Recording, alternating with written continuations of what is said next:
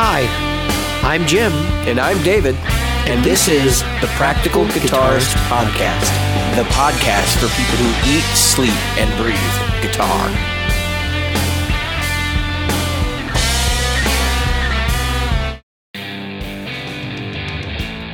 The Practical Guitarist Podcast is brought to you by Great Lakes Guitar Pickups. Great Lakes Guitar Pickups provides fantasy tones at prices a practical guitarist will love. Featuring top-notch construction, attention to detail, and a fully custom product, if you can dream it, Great Lakes Guitar Pickups can probably build it. Follow them on Facebook at facebook.com/Great Lakes Guitar Pickups. Are you a regular listener? Why not? David here reminding you of all the ways you can participate in the Practical Guitarist Podcast. Subscribe using your chosen podcast app. Review us on iTunes, Stitcher, iHeartRadio, or Google Play. Find our Facebook group at facebook.com/groups/Practical Guitarist. Or on Twitter as @PractGuitarist. Support the show. Merchandise is available.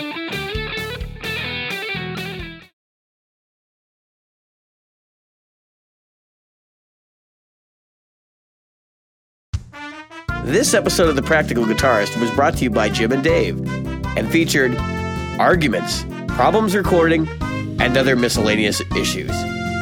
Thanks for tuning in. And we've tried to deliver for you the best episode we could with what we had. So, from the bottom of our hearts, we apologize.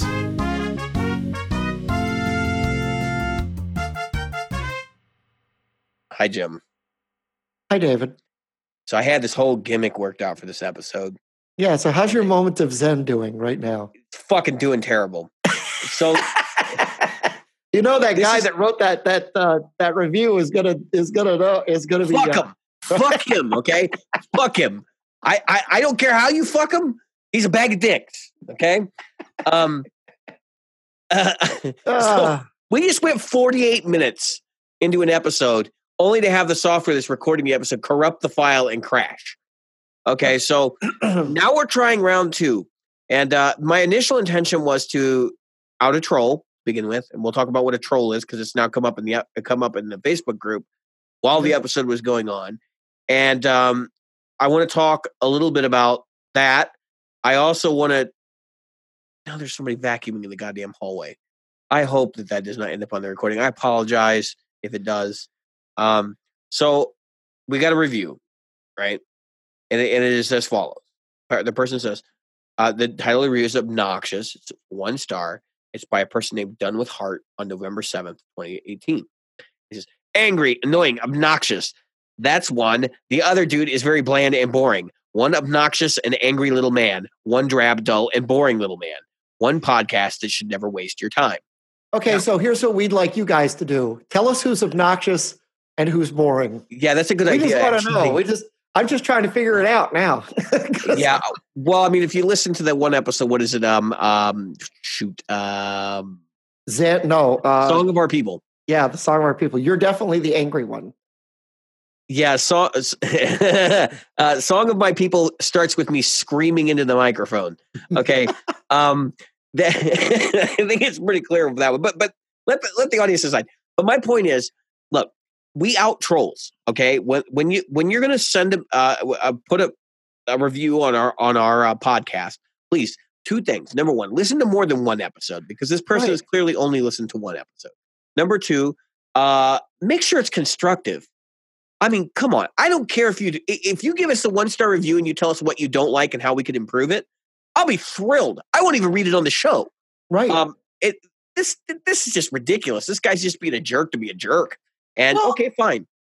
I would read any review on the show. I think that any review is good. I just think that this guy was just being a little, it doesn't help. It doesn't help if you were a person looking for a show and you saw something like that, what does it mean to you? I mean, just like this amp sucked. So the gimmick, which I worked really hard for 48 minutes to pull off, was to be zen-like, to relax and be in tone. He actually got to about 35 minutes. Yeah, I got to about 35 minutes, and then Jim started talking about the recording industry. And, no, You start talking about Apple Computer, and then I just fucking lost it. I was like, and I didn't even say anything bad or good about Apple Computer. No, and neither did I. That's the whole point. Like, I'm just saying, stop making out like it's a big fucking deal that somebody has an Apple Computer. Like, it's come on. So, I'm sorry, guys, but yeah. So he went on this terrible rampage, and I really don't want to have to go through it again. Yeah, we're not going to again. That's the gist of it. I'm laughing because for 15 minutes that you don't have to listen to, he was going on about how people hate Apple people and Apple users and stuff. And I'm like, I don't know anybody that hates someone. That uses Apple, I do. I guess, you know. I do, but I did bring up one point that I do want to talk about in this episode, and that is, but when people say things like, and I find this extremely offensive, especially having had two family members that fought against the son of a bitch. Right. I find this extremely offensive for someone to say PC is the master race. Does anybody know where that term comes from? Because I'm guaranteeing you probably do. Well, considering the fact that some of that sounds racist. But I have a lot of very good friends who would really find that racist. So including myself, obviously. So I'm not sure that I'm crazy about the fact that somebody uses that term, but I hear it all the time in the gaming industry constantly. So I realize I have to remove myself from what the initial meaning or the initial tone of master race is, and just they're saying that if they're on a PC, they're better gamers than you. But we're a guitar podcast. Yeah, so we're going to leave that one in the dust. We're going to stay there. But what we did talk about, which we'll get to later in the show, is we're going to talk a little bit about the change in landscape for the recording industry and distribution and sales, and how the digitization of music has really changed the landscape.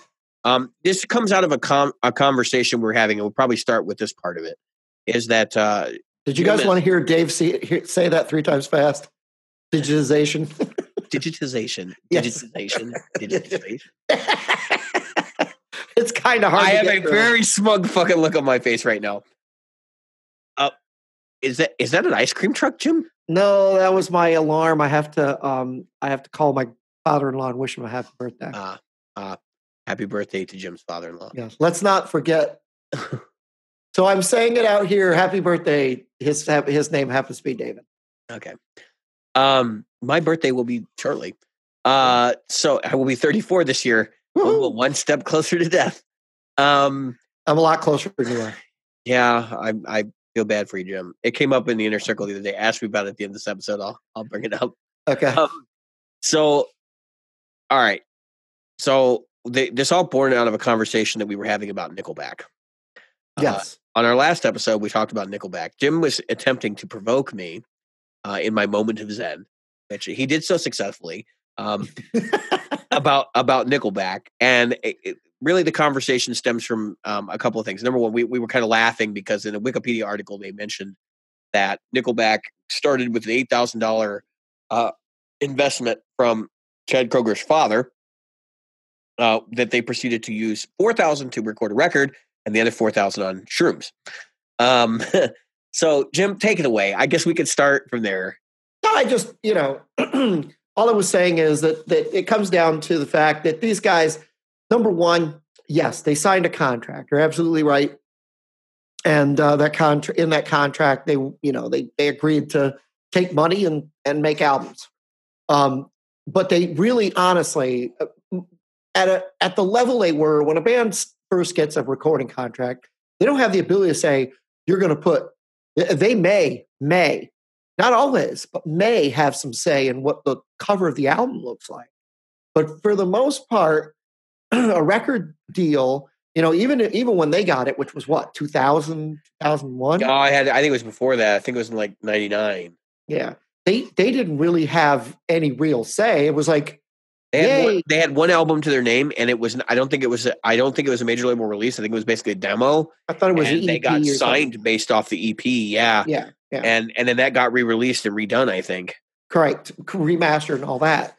So if you look, if you think, probably re-recorded, if you think about all that, then you can't really blame them for somebody going, they're a rock band. And what we were talking about at that point was pop music.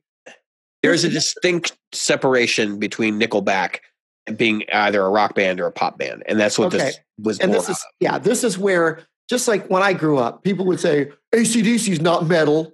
But you'd go into a record store and there was AC/DC in the metal. Well, they're not a metal band, but they are a rock band.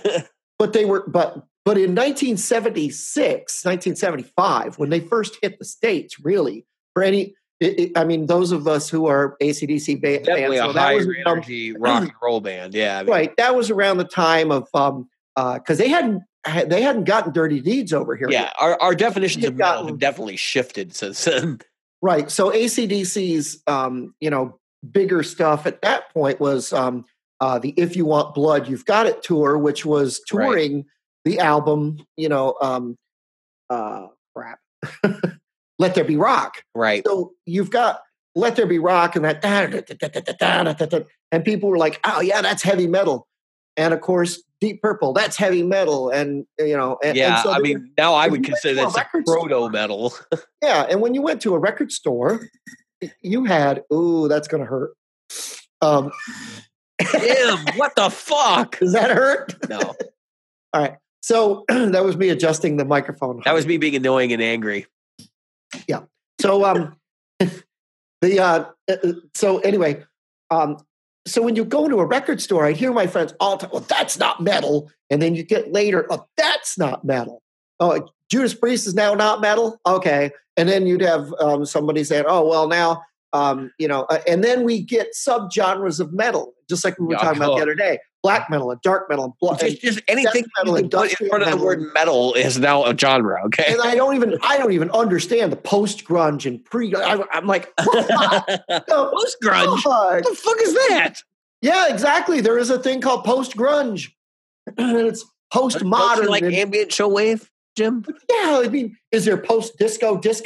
I mean, I just don't understand what the fact is that when people walked into a record store back when we had record stores, I don't get it now. I got it back then. Understood it back then. When you walked into a record store, you kind of wanted to know because let me tell you something. You go walk into a Tower Records and it was like you're walking into Walmart, only it was all records. Now imagine. It doesn't exist anymore. Yeah. So just like your groceries, you might one person might call pasta, and another person might call pasta fucking noodles. But that's still going to be in the same aisle. Some people might say pasta. Oh, that's Italian food, so it's ethnic. Yeah. So, in other words, it's really what the hell. So when you walked into Tower Records, you had to know where the hell you were going to go because I was like, "Ooh, where's this band Iron Maiden? I'm going to have to find them." Oh, that's right there. They're heavy metal. There was metal. There was heavy metal. There was hard rock. There was acid rock. We had something called acid rock. I remember that. I think AC/DC was considered acid rock, at least by a lot of people. But the point is that everybody's got to put a genre on something. I don't think Nickelback went out and said, yeah, we're a rock band. They just say, hey, we're a band. This is our music. You like it? Well, fine. Buy it. We appreciate it. If you don't like it, so what? And I think that any band says that. I don't care what band it is. That could be Aerosmith. That could be Judas Priest. That could be... what's one of your new bands that you people like Engelbert Humperdinck or something? I mean, Mastodon. Mastodon, Ghost. That's another one. I would have looked for Ghost in death metal. I never would have known that they were postmodern. And when you heard them, though, you were like, "This isn't metal. Like, what the hell is this?" I thought it was Styx trying to do metal, and I still, since they wear makeup and stuff, maybe it is Styx. But anyway. So that could be Tommy Shaw. No, it's Tobias Forge. No, the guy. Yeah, Tommy Shaw can actually sing in tune. But anyway, wow, that's debatable. Yeah, that's debatable. Oh, I don't know. I've seen him on various TV shows performing with Styx, and I'm kind of like, I don't understand this. Yeah, Tommy Shaw can sing. He can definitely. But anyway, that's beside the point. The point that I'm getting at is that record. Bands don't. Oftentimes, you'll hear bands in interviews, and somebody will say, "Yeah, in blah blah blah, this you know, this Rolling Stone called you this, or this one called you that when it was referring to genres. They're like, I don't know how they got that genre. We just do our thing, man. And that's pretty much, I think, what every band does, no? All right. So if we're going to have this discussion, because this is different than the previous recording session, this discussion really is borne out. I think when people started forming rock bands, that was kind of the way they looked at themselves. We're in a rock band. They didn't try to subgenreize themselves into something else, but they did make a very specific distinction about we're not classical music, we're definitely not jazz, and we're definitely not blues. So what are we? We're a rock band, right? When the industry, and I don't mean just the industry, but the record shops and everybody decides, okay, we're going to start genreizing everything, and so that people can have an easier way to find things. I think most artists were kind of offended by that, because it's like, we want our record to be right next to Led Zeppelin and AC/DC and Iron Maiden and all these other groups, right? So I think there was kind of an attitude where it was like, you can't categorize us, you know, that kind of thing, which goes along with the whole rock and roll attitude in general, which is kind of like, fuck the system. We don't care what you think.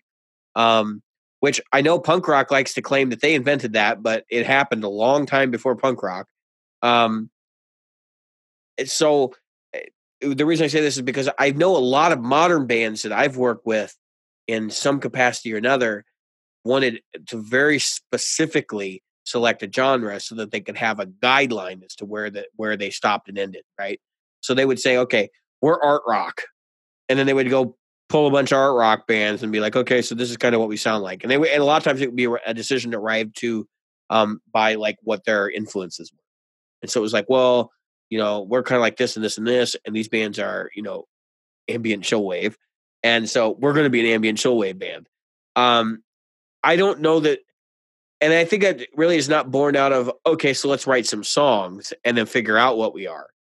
I'm sure bands do it the other way, but a lot of the bands I've worked with, they were like, before we even put pen to paper to actually write a song, we decided what we were going to do, which is like, we're going to do this. And so this is the music that's born out of that.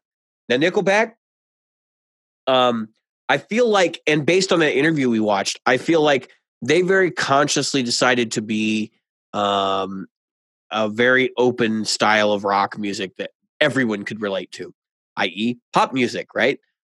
Which, generally speaking, pop music is an amalgamation of anything that can be commoditized. And I know that that's a negative thing for a lot of people. I have my own negative connotation associated with it, but I don't demonize it. I listen to a lot of pop bands too. I listen to Prince and other artists that were, you know, pop in their day. Jimi Hendrix was a pop musician in his day. He was not seen as a rock musician by a lot of people. Rock music in general used to be called pop rock because it was popular rock music, right? So the reason why I pick fights with Nickelback and some of their contemporaries is because they were so self-aware that they could make money doing it that they targeted that. It was like, well, this is our job. This is what we're going to do as a job. And that's fine. I just think that making the statement that, like, I don't really care about the music I write as long as it makes money is basically, it's commoditizing, but it's also losing integrity. And once you lose that artistic integrity where you really don't care about anything else other than how much money is going into your pocket. You don't care if you have any say in what your album cover art looks like. As long as it sells, you don't care.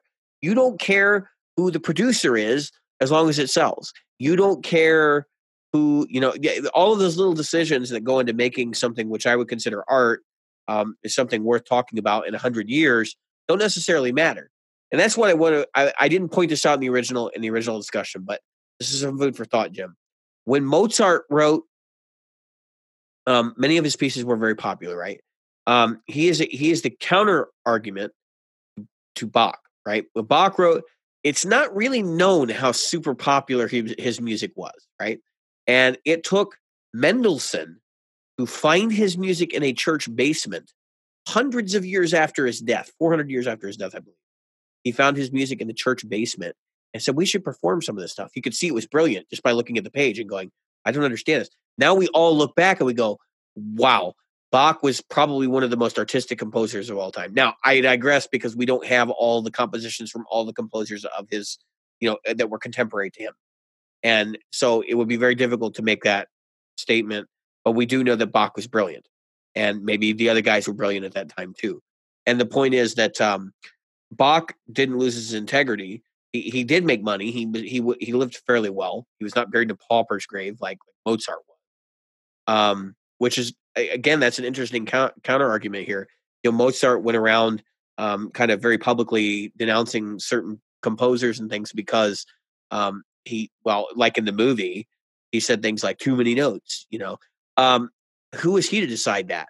And history judged him correct by a lot of standards. But at the same time, his contemporaries hated him. And so he was buried in a pauper's grave. He was poor when he died. Same thing with Beethoven, right? So my point is that in 500 years, we don't know how this landscape is going to be perceived. It's a very disjointed thing. And so we may not, to some extent, be able to determine what's art by looking around today. But I can say this. There are things I enjoy and there's things I don't. I like my rock music a little rougher. I like it to be a little bit nasty and ugly. So for me, Nickelback is just a no. But for other people, obviously, they've sold millions of records. But the one thing I wanted to point out, because we didn't talk about it in the other episode, though, or the other version of this episode we were recording, you posted the video on Robert Jackson's T-shirt thing of them saying, they were like, oh, well, we made $10 million off those first two albums or whatever. And then, you know, the industry basically got pulled out from underneath us. And, you know, we did really well in the beginning, but, you know, it'd be nice if we were doing better now. That's kind of what it seemed like to me. No, the way I read it, the way I saw it was what they were saying is that they said they sold, what it was is one of their albums, and I don't know which one, has gone diamond. 10 times platinum, right. And and believe me, if you watch the interview, they know that they're like, I don't know how we got here, and we're afraid we're going to get the wool pulled out from under us because there's only so many artists that have sold 10 million.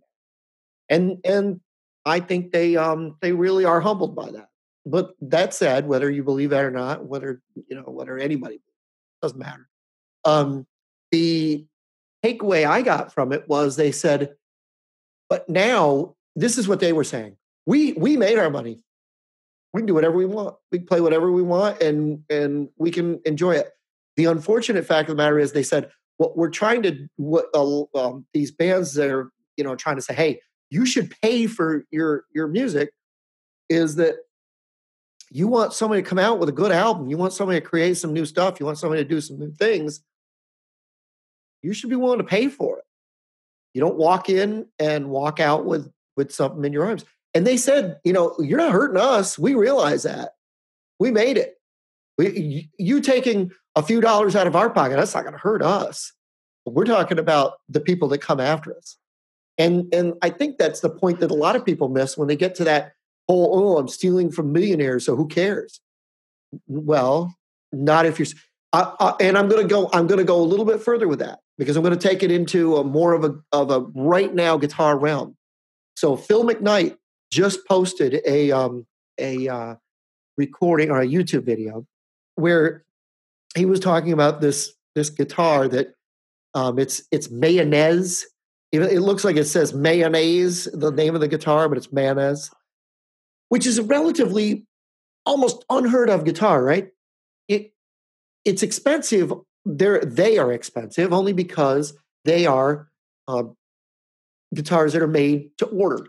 You get them kind of like any other custom guitar. You get them as you order them. They don't have them sitting in the store shelves, not all over the place. Well, anyway, so these guitars go for $3,000-$4,000, but there's not a lot of them. And you would think there's no money in trying to fake those. Yep, they're faking them. He found a fake. He said, and here's how I know it's a fake. He showed all the things that had to do with their fakery because he said, I've never actually played one, but I did. And he showed outtakes from his interview with Mayonnaise. He showed how, the build quality in those. Yeah. So here's the thing. You're talking about faked. Yeah. If you have any guitar and you want it faked, China will do it for you. That's right. They don't care. They're not. It's not about like flooding the market with them. They're just making a one-off for some guy. That's the way they perceive it. And they will come in, you know, super cheap, but they will be super cheap. But my point is, stealing is stealing, you know. And the fact is that what happened was the person that got this fake then turned around and sold it. And here's where the trick came. He said, hey, you know, I'm going through a divorce and I got to sell this to be able to pay the old bag. So if you can, they're playing games to get people to buy into it. So I know this is a $3,000 or $4,000 guitar, or whatever. Yeah, just like that guitar that showed back up at my house, huh? That's right. Yeah. Well, we're going to talk about that, right? Because that was where your moment of Zen came from. And it's like, oh, so now it's a piece of crap. So then the person that's the buyer goes, wow, I'm only out a couple $100 on this guitar and it's worth a lot of money. So if I put a little bit more money into it, I've got a real good deal. And then they find out they didn't get a good deal. They got had. Yeah. And that's what happened. You know, these, I know that's a little off the rails, but when people steal, they steal. And when you steal a guitar, you're stealing the copyright of the guitar. And everybody's like, well, it's all right. Yeah, until it screws somebody over. And this is the same thing that we're talking about. It's not okay to steal music.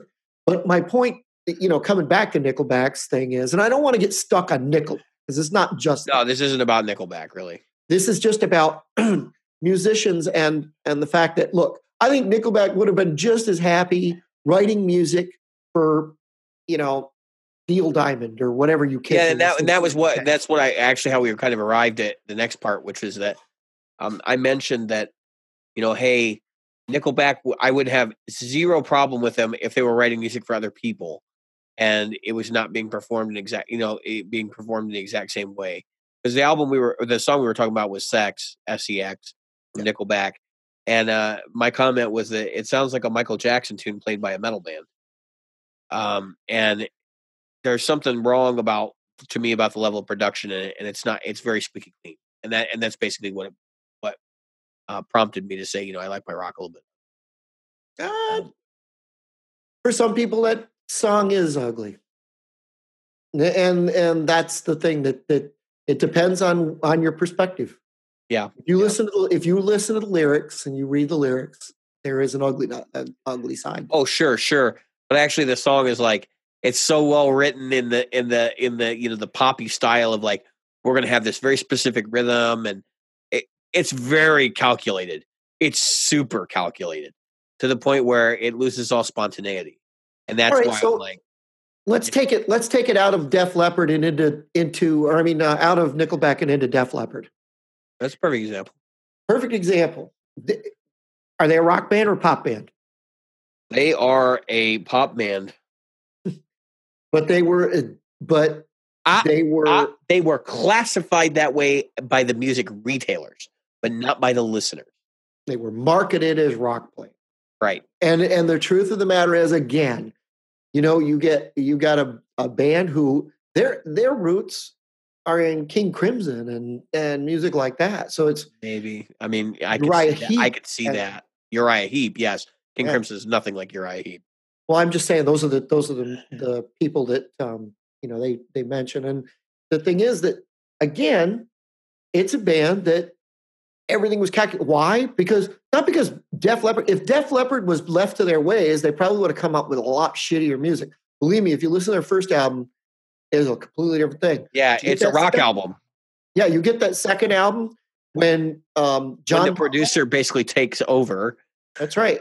When High and Dry and John Mutt Lange got behind it, that was produced. Listen to AC/DC. The reason that there's such a division of people with Brian Johnson and Bon Scott was because Bon Scott only got one album with same producer, Mutt Lange.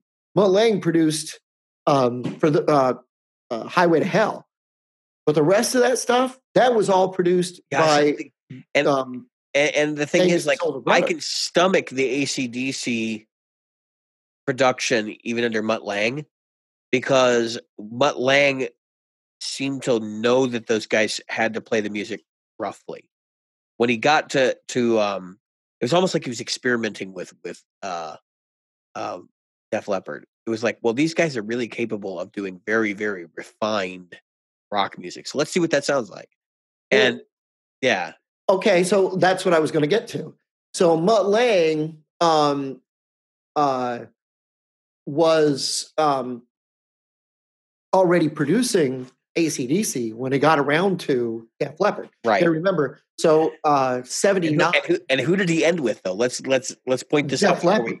No. He ended with Shania Twain. Yeah. That's fucked up. I mean, he's still probably doing more stuff, but he is. But I mean, like Shania Twain is the massive artist, right? Yeah. And so if you take the rawness of "If You Want Blood, You've Got It," "Dirty Deeds Done Dirt Cheap," and those early AC/DC albums, to Pyromania, and then come up to I'm talking about staying with the same band. You get to "Highway to Hell," a little more refined. John Mutt Lange still didn't have the power yet. But when that album broke, and then he came in and said, we're going to do something different with Back in Black. I would not say that album was refined. Oh, it was more refined than the early stuff. Yeah, but it's nowhere near what he did with, like, Def Leppard and Pyromania. Oh, no, that started with Back in Black. And with Back in Black, which has sold 20 million, I think it's double diamond. So when you look at Back in Black now, that thing gave everybody involved a whole lot of money and a whole lot of power. So when they came back into the studio, that was back when bands would release, especially two albums a year. Yeah. An album, two albums a year. The next year we got For Those About to Rock. And if you listen to those three albums in a row, you can see it. You can see what he was getting ready to do with Def Leppard, who only came right after that, right after For Those About to Rock. That was when he was juggling the two, and he was trying to make an AC/DC out of Def Leppard and High and Dry. And then he said, you know what? No, we're going to do Pyromania, or I don't remember which came up first, Pyromania. But the fact is that those two next albums from Def Leppard, those are the two pinnacle albums. Yeah, those are really the only two that anybody thinks about. Exactly. And they've continued down that path since. They've been a more pop band since. That's right. They got a taste of it, and they were like, "Okay, we want the money." And exactly. You know what? I get it. Like, if somebody waved a bunch of money in front of me, because by the way, this did happen. I want to make this clear. This really did happen. So, record company came up, offered a band I was in a lot of money. And they said, you got a tour and this, that, and the other thing. So we sat down and we read through that paperwork with a fine-tooth comb. There were 5 of us. And here's what we decided. Keep it. We're going to keep doing what we're doing. We did the album. We did it on our own dime, and we released it, and we made our money back, and it was fun. But the fact is that we didn't make a ton of money. I obviously without that big label distribution. Right. How long ago was that, Jim? Oh, geez, 15 years ago? Yeah. It's a different landscape today, though. That's right. And it probably would be a different landscape as far as sales go. That's right, yeah.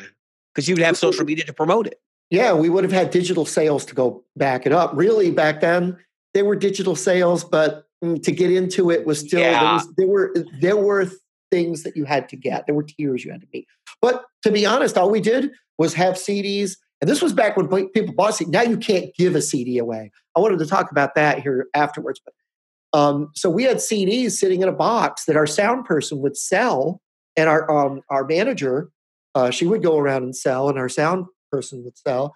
And they did the bulk of our sales, and they would keep a small portion of that. But I'm going to be honest with you. We'd make say $1,000, $1,500 on a gig, and we may make another $500 on the merch sales, right? And a lot of times, on merch sales, we had stickers that we gave away if you bought a CD, but we had T-shirts and things like that. We had a tour T-shirt, literally had the cities, and like four cities on the back. No, I had like 20, 25. Oh, okay, it was pretty big. I mean, we toured. New England and upstate New York. It was, yeah, we used to tour the Chicagoland area. Yeah. We're playing Chicago. Yeah, that back on the back. I said the city, yeah, it's all the Chicago suburb names, right? Yeah, Orange or whatever. So, sorry, folks. So, what I was saying is sometimes that money looks good, and we talked about this before in the podcast. But you know, you got to pay that money back, and there have been bands that did. I can't remember who I was reading the interview with. I want to say it was Def Leppard. They were talking about being on the road, and we had just been talking about Def Leppard being a pop band, blah, blah, blah. They're out there. They're like, oh, wow, we've got the number one record. We have 1 million records sold, and we're still living hand to mouth, you know, stopping McDonald's or whatever, and not even able to make our bills because the money hasn't trickled down to the band yet. Right. Movies are like that. Do you know why people fight for billing in movies? You know what billing means in a movie or in a play, right? What does that mean? Well, if you're top billing, what does that mean? It means you get the most money out of the rest of the actors. And you get paid. But it also means you usually get a portion of dividends and other things, too, off of film. So, like, for example, in Halloween, the most recent one, of course, it was a $10 million budget, right? Jamie Lee Curtis, big actress. She's in the movie. She made... well, nobody knows exactly what she made, but they know that she got a portion of the proceeds of the film, and that was how they paid her. So for that movie to been $100 million movie, which it was, and it's, I think in its opening weekend, of all things, crazy. She probably got $10 million for that, right? You know, and then let's go back to Star Wars. Who was the only actor in the movie Star Wars who agreed to take royalties from the movie rather than get paid a lump sum? For his part, probably Alec Guinness. Yeah, Alec Guinness. Because I know. I know the who's the guy that played the military commander, the guy from the Hammer Dracula films. His name. Yeah. You know what I'm talking about, the guy that played Van Helsing in all the Hammer Dracula films. He would be the other guy that I would think that would be the one arguing for that too, because he'd been around the block. I mean, he'd done it a lot more.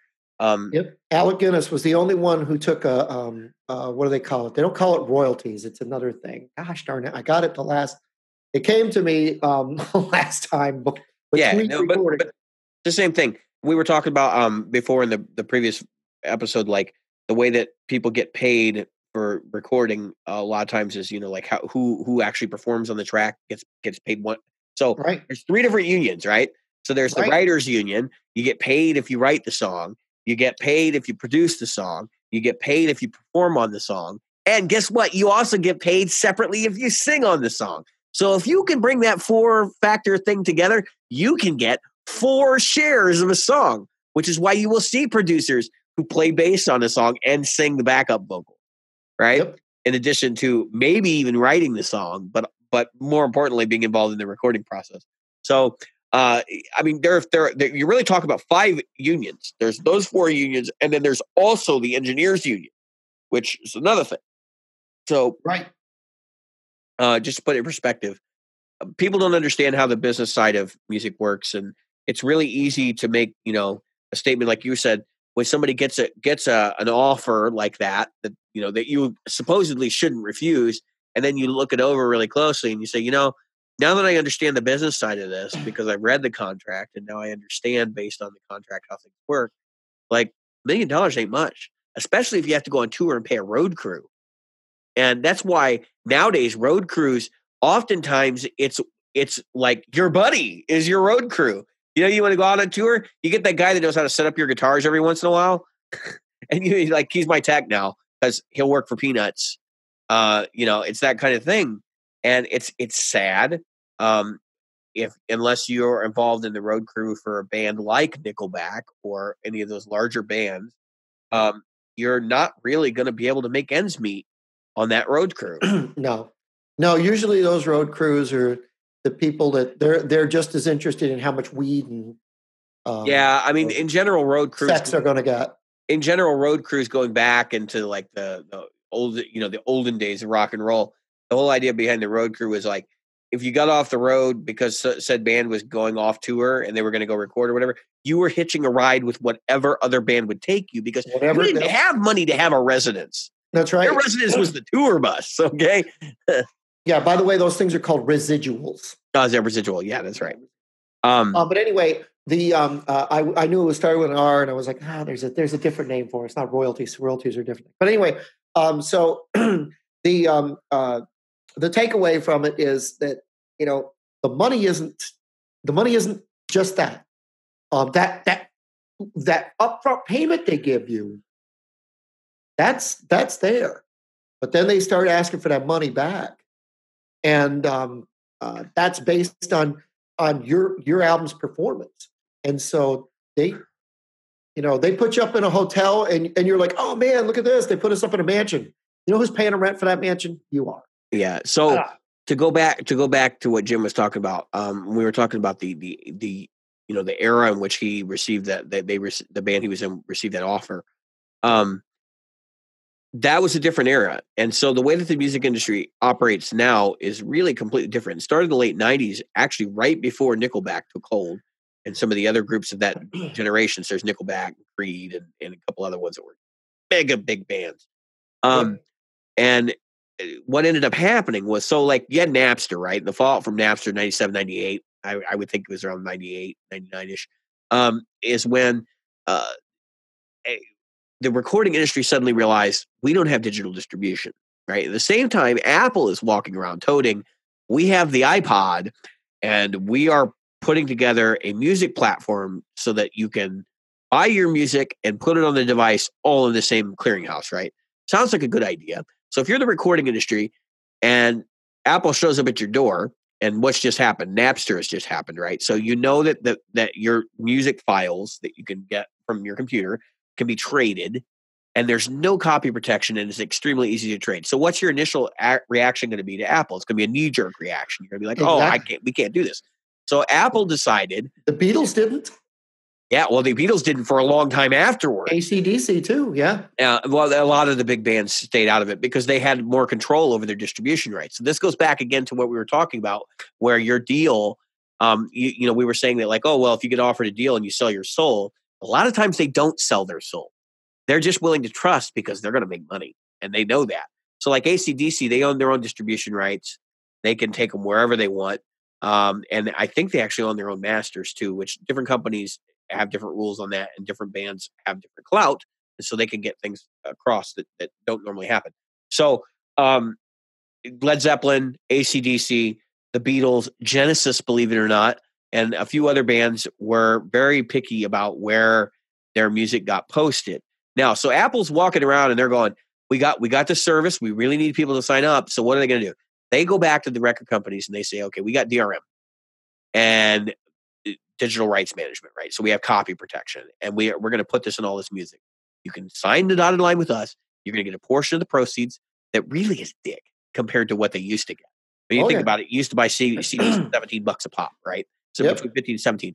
And then right after iTunes broke, CDs dropped to $13 on average, and now they're like at 11, right? Yep. So what ended up happening was that these record companies said, okay, so there's DRM in place. We're at least going to get a portion of the proceeds. We're going to sign on the dotted line. If you didn't, you were vaporized almost immediately. So these labels that signed, they had kind of a bumpy road because they were not making the money they used to. Many of them folded. Right. And about 5 years after the deal was ratified, there was a window in there for contract renegotiation, and Apple went back and they said, okay, we're upping the sound quality of our music. That's good for consumers, right?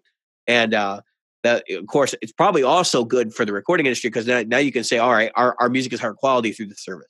And then they said, oh, yeah. And by the way, we did two things that you didn't realize. Number one is we could authorize your music on 5 different devices. So people have been sharing it the whole time, and we just kept it on the down low. So it's not that many people. So the sharing didn't get out of control. Oh, yeah. And as part of this new contract, you're going to have to release your music without DRM. And they lost their fucking minds. The recording industry at first was like, what? Are you kidding me? That was the natural reaction of a recording executive at that time. Yeah, but who had... So at that time, Who was trying to create their own little world? Oh yeah, the recording industry did it. Remember? Yeah, Sony had, and I'll tell you right now, they got fucked because of their class action lawsuit when they had those red CDs that destroyed people's computers when you tried to rip the music. Yeah, yep. That's a legit thing. And they had a class action lawsuit, and they lost their fucking shirt. Yes, and that was the beginning of Sony starting to get their ass kicked because. The only profitable thing is Sony right now is their video gaming division. You could not touch Sony. That's right. You could not touch Sony's music. I didn't want any of it. And then if you used a Zune, remember Microsoft? So Microsoft played ball with those distributors, they were distributors that with the record companies, and so they put DRM on stuff. So you'd buy something, then you'd buy a new Zune or a new computer, and you couldn't get the music to play. So the Zune thing was the other model, like the recording industry was looking at other people who were doing other models, and they wanted to cast their lot with them. But the problem is Apple got to them first. Okay. Nobody wanted to rent music.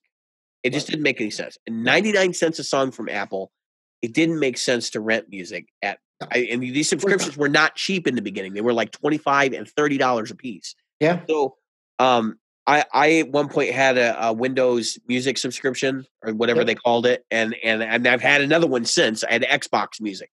The point is that none of these other services were able to make it, right? Now, there are competitor services to iTunes now.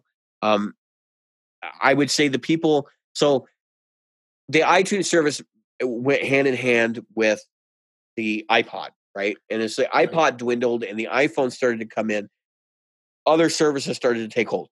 This is how we get our Spotify. This is how we got, what's the other one? There's another. Starts with a P. Pandora. Okay. So Pandora. I don't have a Pandora account either. This is how, neither do I. And this is how we get our, our other services that crop up. Right. Because, so what happens? The Android world. Now, bear in mind, while all this is going on, there's still, probably half the people, maybe 3/4 of the people in this country are still ripping music off the internet. They're still buying music illegally, right? So these other companies like Samsung. Downloading it illegally. They wouldn't be buying it illegally. Not buying it, stealing it. Stealing it, okay? Yeah. Not buying it. I have an Android, by the way. So a lot of these people, they learn about BitTorrent and other things and faster ways to get this stuff illegally. And this still goes on today. I mean, I know people right now who don't have a Pandora or Spotify account who are downloading music illegally. At the same time, shame on you, by the way, if you're doing that. Right. At the same time, Apple makes this plea in 2005-ish to, hey, let's strip DRM. And the music companies initially don't want to do it. And then Apple says, well, you're going to have to if you want to sign with us and continue to sell music. And they looked at their prospects and the other services that they were currently championing, Rhapsody and Napster. Yep, Rhapsody. Service, yep. And they went, we have no choice because if we don't do this, we're going to lose. And the companies that didn't folded. And you remember how quickly after that agreement was signed that the Beatles came on board and they opened negotiations. Because it wasn't like an immediate thing, but like you heard rumors, the Beatles is now, the Beatles, whoever owned the rights at that point, I forget who it was, I think it was a BMI or something like that, are now negotiating with Apple to bring their music to the platform. And then Led Zeppelin followed suit, and Genesis got most of their music up there. There's still some gray area stuff that's owned by another company that's not on there.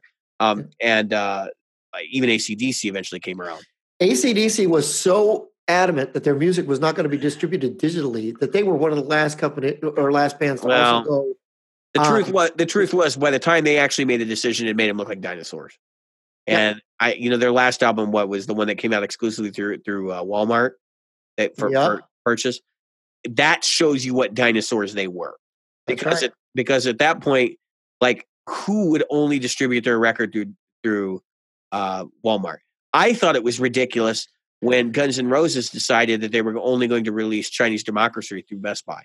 But then it made sense because Chinese Democracy was such an expensive record that they knew that they had to get somebody to pay for the cost. So Walmart was doing that. Walmart had an Sony was still fighting the fight. So Walmart got a lot of bands that they typically wouldn't have gotten. And, you know, only recently Walmart's now saying, you know, I think it's Best Buy is doing it and Walmart's following suit. You won't find CDs in Walmart or Best Buy. You can actually download music through Walmart right now and Best Buy as well. I want to get through this. So what Walmart did was they got in bed with Sony. And so they got their big names. So they had exclusivity to AC/DC. They also had exclusivity to Garth Brooks, you know, because Garth Brooks was still big at that time. They had Kiss. I don't know if you remember when Kiss's album came out not too long ago, that they had an exclusive contract with them. So the fact is that Walmart was trying to keep their store alive and keep, well, not the store, but their music section alive, and it wasn't going to happen because the truth is, you know, and tell us in the group, how many people have a computer with a CD in it anymore? Yeah. Yeah. So, I mean, you basically just said where I was heading was, is that media's dead at this point, like physical media, right? It's dead. And we were talking in the previous recording session, right before we got cut off, we were talking about how the film industry is, they're in the same boat right now that music was 10 years ago, and they still can't figure out what to do. No, they can't. This really boils down to, and it speaks to a bigger issue that we have in our country, in the United States specifically, we have leaders, both in industry and government, who do not understand how anything technology works. They don't. We literally, net neutrality. I work for them. If you have it, and this is a parallel to the show. I realize this is not on topic, but I think it's really important that people read this. If you haven't read as to why net neutrality happened the way it did, that the whole discussion in Congress, they literally had the ISPs, the internet service providers, AT&T, and all the different companies, telling them that they were creating the content on the internet, and they listened. That's what happened. You know, that was giving the all right. I'm gonna take us off on this tangent. That was giving the how. What is it? The fox and the hen house. Put the fox in charge of the hen house. That's exactly what they did. Because now what they can do, and folks, I see it already on Cox. They can choke your streams. So I pay for Gigablast. So I've got gigabit Ethernet. Okay, it's only one way because obviously they try to keep download upload is not concentric. You know, right. It's not. Yeah. Anyway, because you wouldn't need gigabit if you were an everyday person. Even a small business doesn't need gigabit for that. But anyway, this is what. So Cox, I've got gigabit Ethernet, and yet I've got like a 10 or 15 second delay on a lot of YouTubes. You know why? Because they don't want me to use YouTube. They still call me. Don't you want television? No. Yes. No, I don't want I don't even know what's on TV. You don't want television, but you they think you do. But they live in the 40s, you know. They live way back in the 2000s, the early 2000s, when television was still big. It's going to be like that scene in we wanted Back to the Future. You have to use your hands? Yeah, exactly. I mean, the truth of the matter is we've already got the TVs that are as big as the Back of the Future thing, right? So yeah. What we have failed to recognize, or not we as consumers, the cable companies, the music companies, the movie companies have failed to recognize, and novel companies now have failed to recognize is we don't want it. We don't want it. And more and more books. I have I have an Audible account. So my books are now on Audible. But damn it, I wish sometimes, believe it or not, sometimes I just want to be able to read. Because I want to know that when I close my eyes, the input has quit. Yeah. But but anyway, I've got an Audible account. I've got when it comes to music, I have YouTube Premium. So with that comes YouTube Music. So anything that's on YouTube I can listen to. And they have a deal too. So, and that's all included in my YouTube Premium, by the way. So for the same thing, you're paying $15 a month or so. I have 5 family members that have unlimited use of that on Google accounts. Then, so I'm not saying one's better than the other. I'm not. I'm definitely not. As far as, so that covers me there. I have Netflix, and I'm about to get rid of Hulu because Hulu is like a cable company. They want me to buy television before I could get multiple screens. Yeah, fuck you, Hulu. Stick it up your ass. I play Netflix. I get multiple screens for like, I don't know, 12. Yeah, it's like $13 or $14 a month. You get 4K video and multiple displays. Exactly. 3D content and everything else. Netflix doesn't care because they know you're just buying this subscription. Right. And lastly, until this ends, I buy my movies. I go to the store. I buy the movie. It has a little digital code in it. I stick it in iTunes and I stick it in Vudu. And I have it in both. Yeah, Vudu is so. Oh. Vudu and that's is, the one you were, the other one you were, isn't it? Yes, that's Ultraviolet. Yeah. But I have it in both, David. No, I know. So, I'm just laughing because I know that at some point they're going to pull the plug on Ultraviolet. So if I pull, maybe, but they can't take away my movies. Right. But they can take away the ability to make more.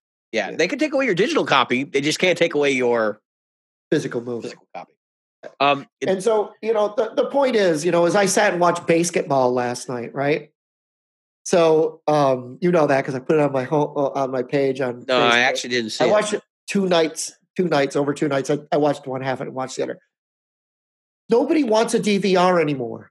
Nobody wants another fucking box in their house. You don't need it.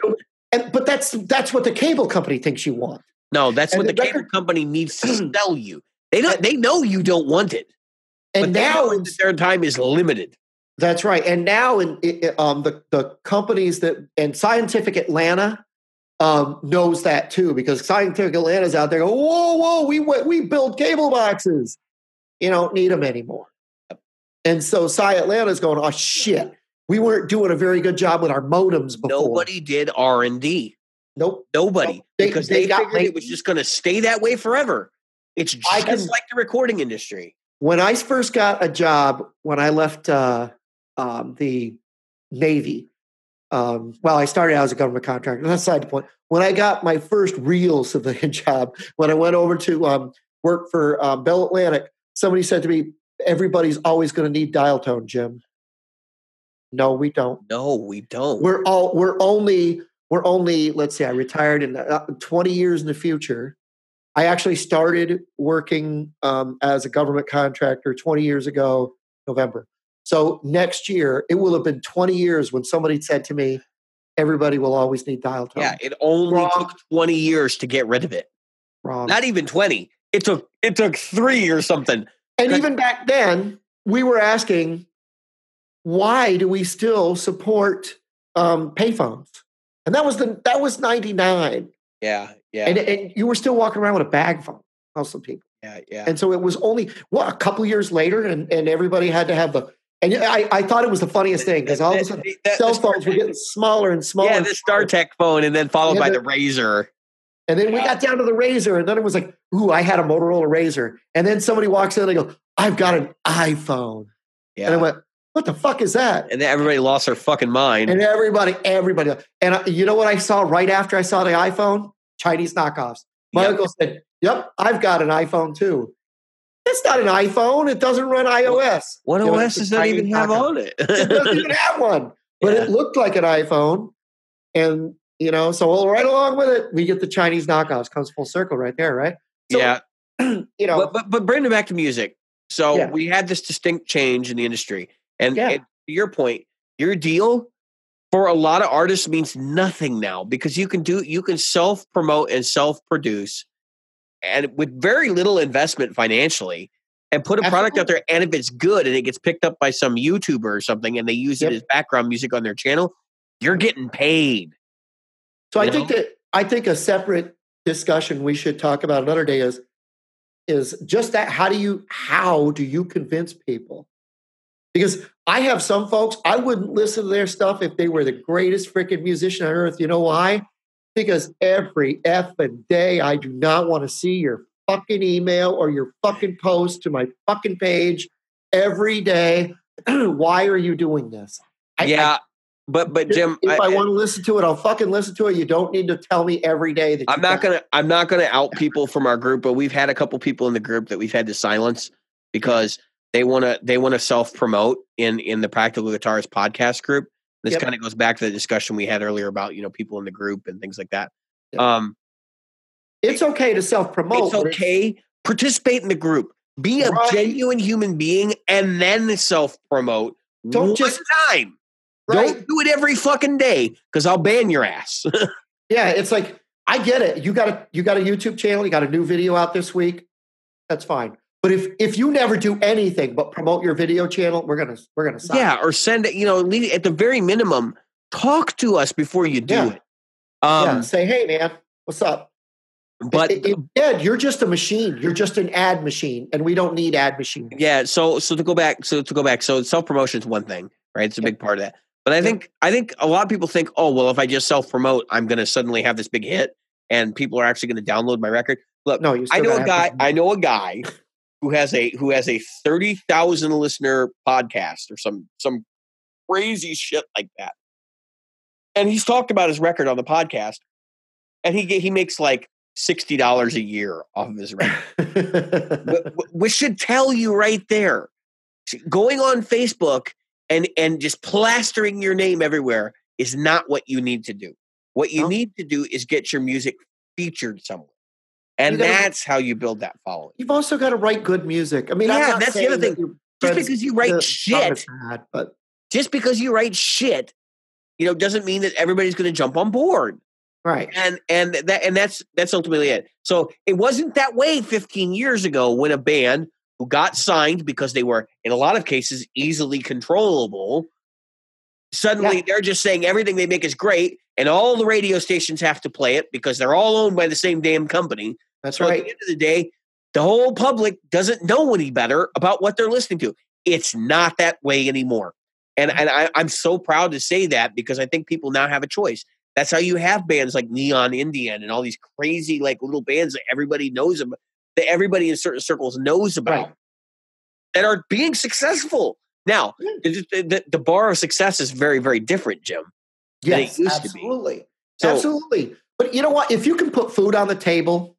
Yeah. Live comfortably, live middle class, consider yourself successful. I think that's successful. If you can, here's the thing. So we were talking about this during our break there. And we were talking about the fact that there were people who got millions of dollar record contracts who are now washing dishes. So you cannot say, hey, I got millions of dollars and now I'm going to be rich, because you might be just like we talked about with Meatloaf. You might be living in a trailer scraping to make ends meet the next, you know, a couple of years later. That $1 million can go just like that. When it comes to paying for a night after night, because somebody's going to pay those roadies, somebody's got to pay that rider, somebody's got to get those lights set up, you got it, trusses out there, somebody's got to do all that work, and then hopefully sell enough sales to pay for that night, and then go on to the next one. And now it's all shifted. We've heard people bitching about ticket sales and ticket prices. So now the ticket price used to be I saw Journey for like $7 when I was a kid. You're not going to get that now. You might get a lawn seat for, you know, $25, and the fact is that we've got a completely different thing going on, and nobody did VIP sales. You just you waited out back. That's another bunch of horse shit. Huh? Look, they're trying to do anything they can to hang on to the money. And you know the bands. You've seen them. You know there are some that are guilty of like, how can I exploit my fans so that I can continue to live the same insane, lavish lifestyle I did when every record I put out was 5 million sales? And I snorted all that money. Yes. But here's the thing. As long as you can, you know, you can sell some records, maybe do a couple of interviews here and there, a small tour, and maybe give lessons online or something. You can make a living in music. You can. You can do it. There are people who do Greg Koch. is a perfect example. You think a guy's walking around $millions in his bank account? Greg Koch, here's a funny story about Greg Koch, and I'd love to get him on the show to tell us more about this. But his wife came home and said, "I'm going to stop working. You need to make enough money to make ends meet." Yeah, and here's a guy who had been doing this stuff for years. He had worked for Fender. He had worked for Hal Leonard. He'd done all this other stuff, and all of a sudden, he's like, "How do I make enough money to make ends meet?" He had no idea.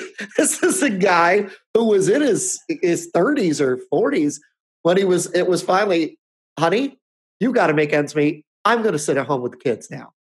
And it was like, because I think he and I are about the same age. Yeah, well, he's slightly younger than you, but not that much. I think he's 50. Yeah, he's like a couple of years younger than you. It's not. So he was like in his 30s, mid to late 30s when. And she's like, I can't continue to do this. Like, I have to stay with kids. Yeah.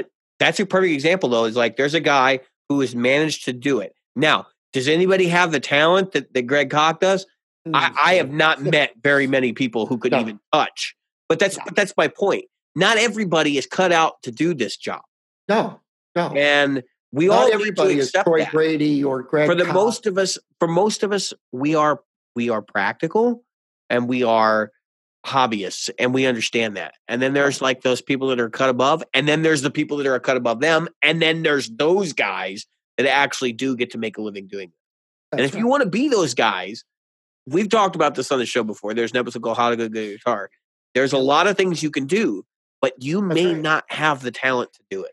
That's why we interview these people, because the truth of the matter is that folks, I have a goal, and I'll tell you in 5 years or so, I want to stop working for the government, and I want to start working in music. But that goal can't happen overnight, and I don't see it. I'm not going to write the next Mambo number 5. And so, God, why would you want to? Well, to make money. Really? There goes integrity. Yeah, no, and that's what we were talking about right before we started back up. Is David has integrity. Because he doesn't care. I care. I do care. Well, he cares about his music. He doesn't care about the money. I care about the money. No, I care less about the music. Trust me, I do care about the money, but I would rather write the next Brown Eyed Girl, the next Mambo number 5, the next I Kissed a Girl and I Liked It. I would rather write that and be known for the rest of my life, laughed at. I would rather be Rebecca Black and laughed at for Friday for the rest of my life. But you know what? I'm cashing $10 million checks. Yep. I got this. I got this. But see, there's a difference because you have to. And she never had to go on tour. You only have to live with yourself for like another 10 to 15 years at that point. I'm gonna die. Right. And so I would have to live with myself for hopefully the next 20 years at that point. Hopefully more than that. Geez, you'll only be my age in 20 years. I'm planning to die young. So. You guys do realize that David's young enough to be my kid. Yeah, I'm 30. I'm 33. I'll be 34 on the 11th of December. And I'm 54. I'm going to be 55 here shortly. Yeah. But the point is, I don't want to be 60 years old and continuing to go into an office every day. And so, yes, I do want to start. I've started breaking the thing for doing lessons. I've already made, friends in the in the touring industry, because believe it or not, I just want to leave my house empty most of the time, which is why my guitars and my gear is scattered, because I don't want anything to be here stealable. They could steal this microphone and a couple of guitars. Most of these would go on the road with me if I went. So I don't want to be that person. I want to go out there and do that stuff. And so if somebody came to me and said, Jim, you know what? We heard that one song that you wrote in 1987, and we love it. We want to drunk. No, that wasn't 1981. I'm just kidding. No, 82. That was 82. No, the one. I wrote an album. I wrote an entire album of songs solo, and I recorded it solo. This was back before the days of perfect pitch and all that. Well, I shouldn't say perfect pitch correction. That shit that Nickelback uses pitch correction. Yeah. There's no pitch correction. There's nothing. So I wrote an album of songs. They were very derivative songs. If you listen to it, you would say, yep, Yep, he listened to a lot of Bob Seger. That sounds like the Cure. Billy Joel and who else was I listening to? A lot of America and John Mellencamp and that stuff. It sounds exactly like John Mellencamp, Bob Seger, America, and maybe a little Bruce Springsteen. Wow, like there's one guy in that whole list of people that I actually enjoy listening to. Yeah, and I hope it's not Springsteen. But, no, it's not. It's not. Good, because but anyway, the point is, it was derivative music, and I knew it, but it got some college airplay, and I used to play it, I sold a few copies of a cassette. This was before the days of CDs. I sold some cassettes. You still have the masters for that around? Actually, a friend of mine does, and the fact is, I'd love to get it digitized. Are they 2-inch tape? It was 2-inch tape. So you're gonna have to have it baked. Yeah, it's gonna have to be. And the fact of the matter, I know. That's why, and nothing has happened with it. It's still sitting at a friend's house. His name is Jeff, and he actually lives out by you. Believe it or not, yeah. He lives on that side of. Anyway, point is, I know better to think that somebody's going to walk up to Jeff and go, "Hey, you know that guy had some hits that was played on ODU's, radio station for a while and had a couple of. We want to get his. I know better to think."